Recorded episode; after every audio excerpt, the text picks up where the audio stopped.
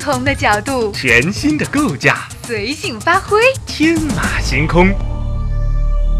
Q 版西游之西游往事，调频酸菜馆荣誉出品，原著小飞。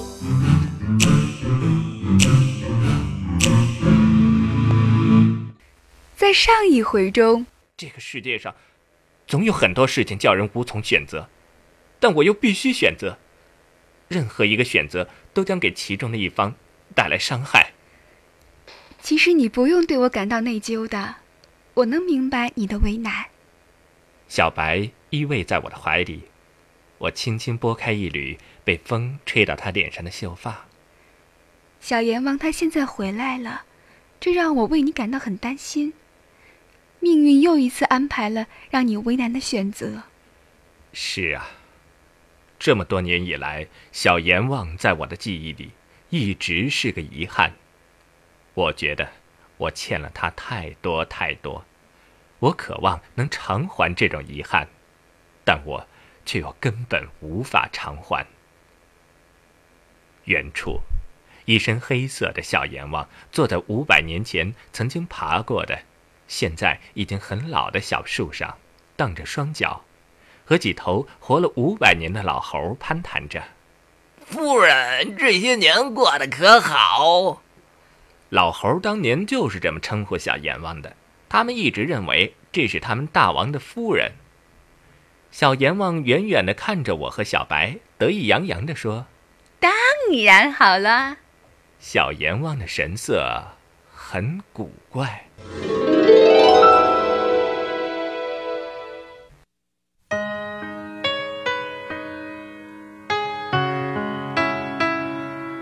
请继续收听《西游往事》第四十一章：猪八戒眼里的幸福。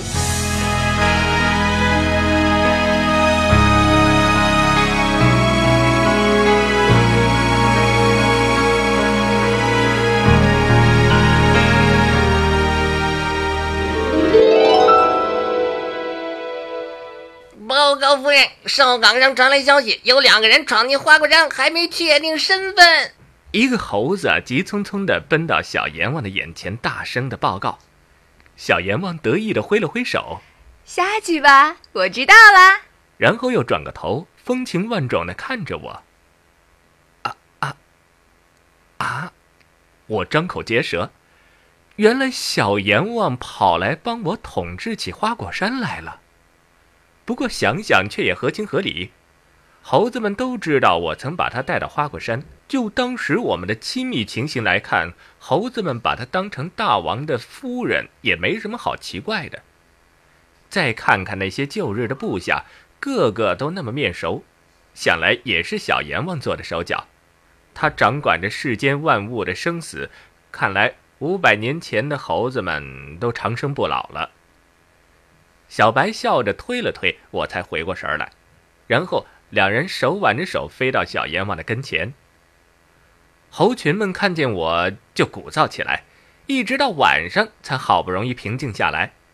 这段时间，两个女人像久别重逢的姐妹一样谈了好多话，诸如你长得比我想象中的还漂亮，你的皮肤好白之类的。天黑的时候，猴群终于被我打发回去睡觉，然后我们三个人就坐在一棵大树上。我一时不知道该说什么，就学着八戒看月亮。小阎王捧着一个大西瓜：哎，小白姐姐，你吃不吃呀？我只喜欢吃苹果。呃呃呃，对了，你在地府的工作不做了吗？早就不干了，阎王自杀是很没面子的。嗯、呃，那你你没转世吗？转什么世呀、啊？当时我自己就是阎罗王，根本没人来管我的生死。我自杀后的没几天呀、啊，我就自己又活了过来，真讨厌。小阎王吃着西瓜，吐着西瓜籽儿，我笑了。这的确是够讨厌的，白白的让我难过了五百年。你少来，这会儿知道哄我开心了，还五百年呢，谁信你呀、啊？小阎王经过这五百年的等待，仿佛又从一个女人变回小女孩似的。我转移话题，现现在这地府谁掌管着呢？黑无常呗，以前我的一个护法，你应该见过的。小阎王大口大口地吃着西瓜。哎，别光顾着说话呀，那边有几棵苹果树，你去摘一些苹果来，也讨好讨好小白姐姐呀。小白微笑着，最好啊，再弄一些草莓来。小三藏也来了。我一转头，看见八戒和小丫头正驾着一朵云飘过来。这个我不意外，一定是我不在，小丫头晚上睡不着，吵着要猪八戒带她来花果山找我玩。也罢，三个女人凑到一块儿了。我把苹果和草莓弄来，赶紧拉着猪八戒到别的地方散步去。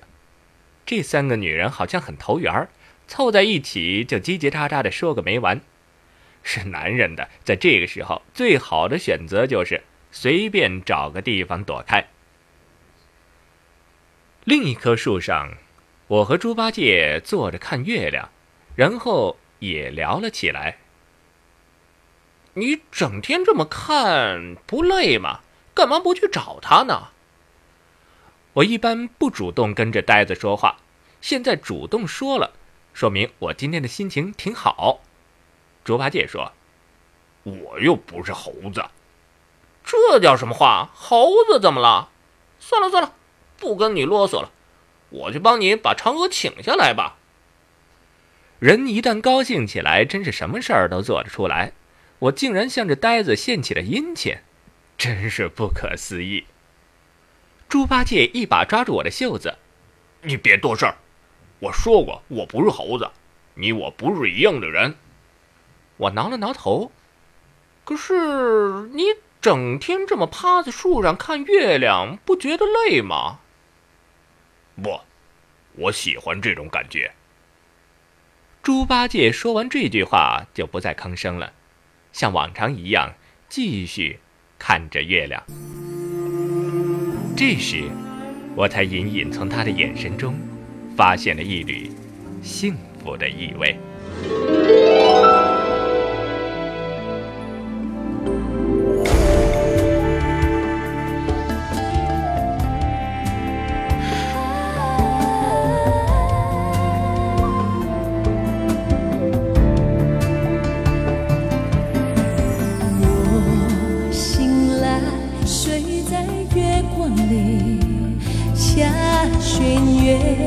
让我想你，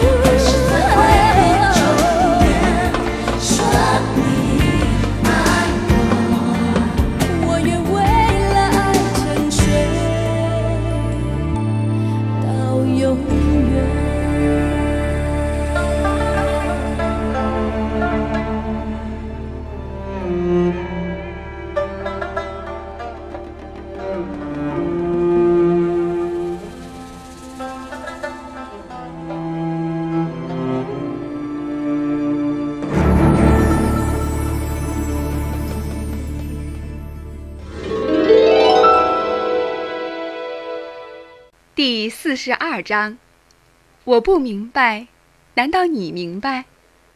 小丫头要走的时候跟我说：“我去玩西天，再来找你玩。”我点了点头，拍了拍猪八戒的肩膀：“以后就拜托你了。”猪八戒没说什么，带着小丫头飞走了。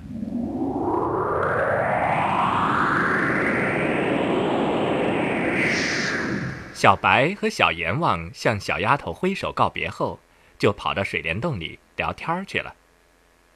我找了个没人的地方，自个儿坐着想事情。目前的情况是这样，我喜欢的两个女人都在我的身边了，彼此相安无事，省掉了我很多的麻烦。不过，我的心里还是有点闷闷的。以前我也曾琢磨过小白和小阎王同时出现在我面前的情形，这让我很担心，担心了五百年，最后却发现这种担心毫无必要。这就好比憋了很久的劲儿打出了一拳，却落空了那种感觉。以后的日子又该怎么过呢？麻烦好像还是不少。当然，当然。我只是认为，既然是相爱，就应该时刻相守。问题是，我没想过会出现同时和两个一样为我所深爱的女人相守的情形。这还不包括过些年取经回来的小丫头。这会儿我觉得又有点头大了，可是转头一看，却看见了另一个奇大无比的头。瞪着一双铜铃般的巨型的眼珠冲着我笑，是巨灵神。哥们儿最近混得不坏啊！巨灵神把他手中的巨型的酒葫芦递给我，我喝了口酒，顺便转移话题。哈哈，难得你还记得我这个哥们儿。哎，最近你怎么样？我想这个憨憨的好朋友是不可能教我怎么处理问题的，说多了还得让他取笑。哈，好啊，当然好啊，不过再好也没兄弟你过得好啊。很显然，巨灵神特地从天上跑下来找我，就是为了告诉我你过得好，而实际上他根本不了解我现在的心情。我坚持要把这个话题终结掉。哎，有些事儿你是不会明白的。呵，这个世界上的事儿本来就是不明不白的，我不明白，难道你就明白吗？巨灵神的话令我吃了一惊，心竟然被触动了一下，然后听他继续往下说：既然世界不是明白的，你又何必非得去明白它呢？哎，干嘛不像我这样，头大的时候哎就浮一大白，稀里糊涂，一切随他娘的去，那么逍遥自在，岂不快哉？我的眼睛瞪得大大的，嘴也张得大大的，在巨灵神脸上停留了很久，搞得他赶紧掀起胸口上的护心镜照了照，以为我看见他脸上长出了朵花。我清了清嗓子：呃，你你你你你在说什么？哎呀，别他娘的用这种眼光看着我，意思很简单，就是啊，什么也别当着娘的是一回事儿，这样活着会比较开心一点儿。巨灵神抢过我手里的酒葫芦，咕咚咕咚灌起来。去你的吧！才过了五百年，你小子怎么跟换了个人似的？跟老子说什么狗屁人生大道理来了？去去去，少跟我来这套！酒葫芦给我！边说着，我边笑着踢了他一脚。巨灵神的那个酒葫芦是从铁拐李那儿偷来的，里边的酒啊不但好，而且永远也喝不完。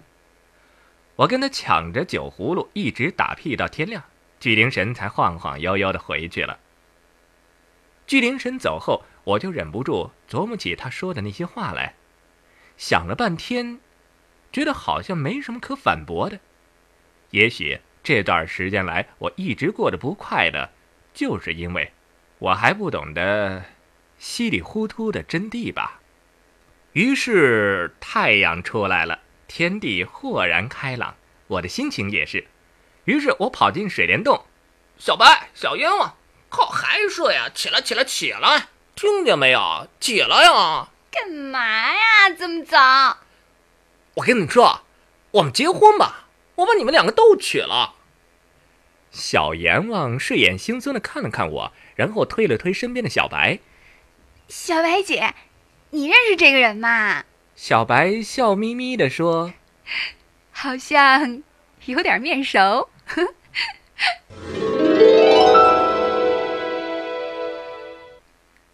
第四十三章，连猪也摆不平的妖怪。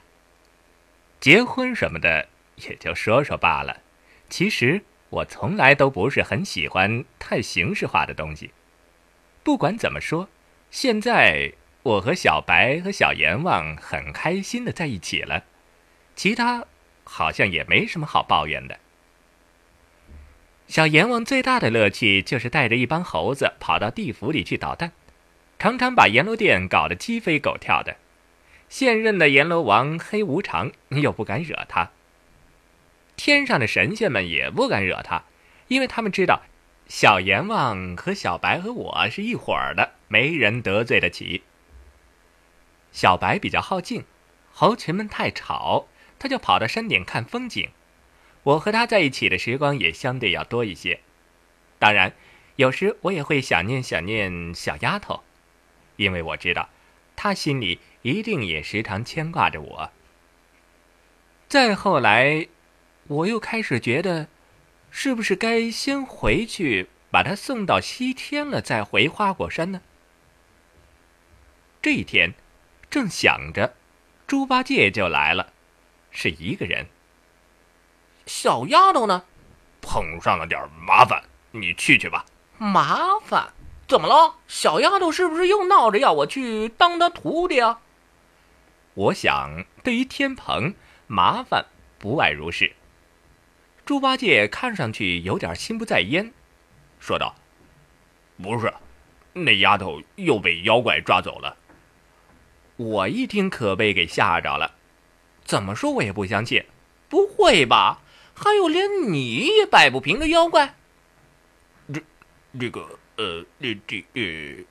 猪八戒左顾右盼，然后凑到我耳朵边，小声地说：“那个妖怪是嫦娥的亲弟弟奎木狼星下凡，我……呃、那个、那个……呃，不好意思出手。”啊啊啊！哈！那沙和尚干嘛去了？那大胡子也不好意思出手，据说好像欠了人家不少钱。倒是白龙马跑去跟那个奎木狼星打了一架，被贬得够呛。我看还是你去吧。我看了看山上的小白，他正看着我笑。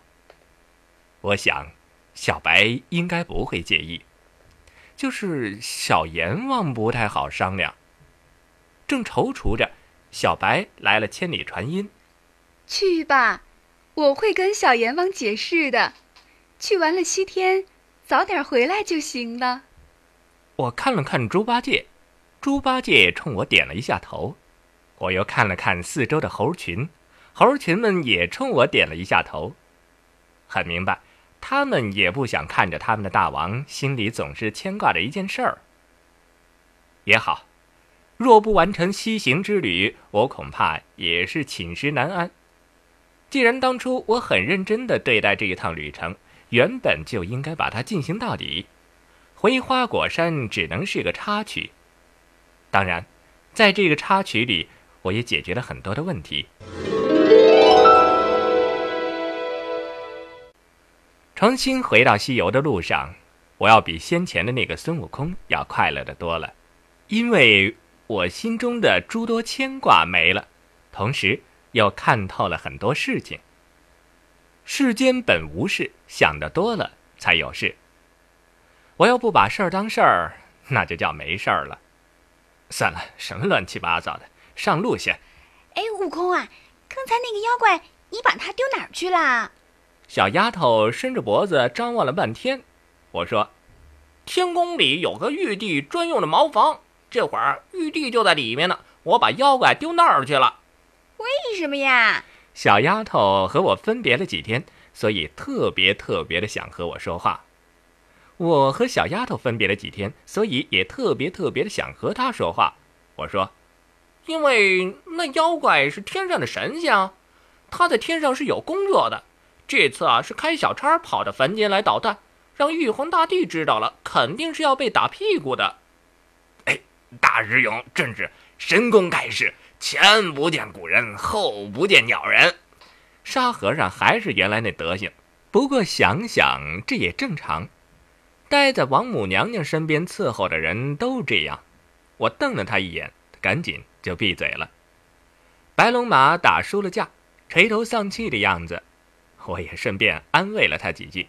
他喃喃道：“早知道这样，当年就做大公鸡去了。鸭子可不是善斗的动物啊。”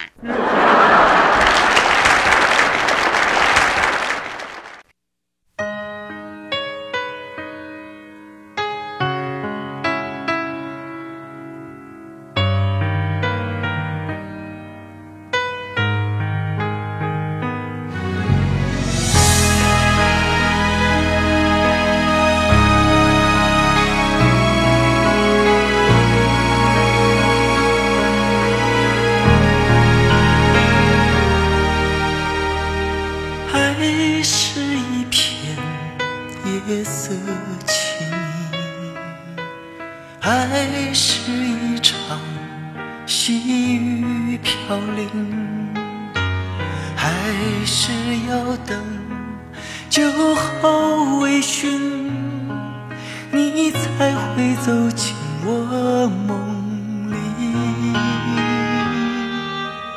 来不及问你冷不冷，来不及说伴我一生，来不及开心中的门，你却走得无影无声。在雨里望着你，在风里惦着你，在夜里想着你，在梦里念着你，在心里深爱着你，在眼里埋怨着你，怎么能把一切忘记？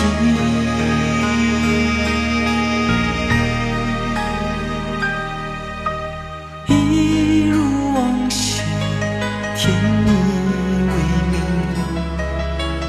一如往昔，寂寞冷清。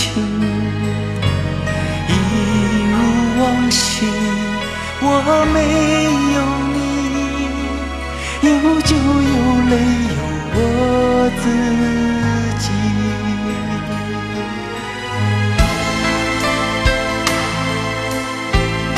听众朋友 ，Q 版《西游之西游往事》中部到今天为止就全部播送完了，感谢您的收听。明天同一时间，欢迎您再次光临调频酸菜馆儿。在雨里望着你，在风里惦着你，在夜里想着你，在梦里念着你，在心里深爱着你，在眼里埋怨着你，怎么能把一切忘记？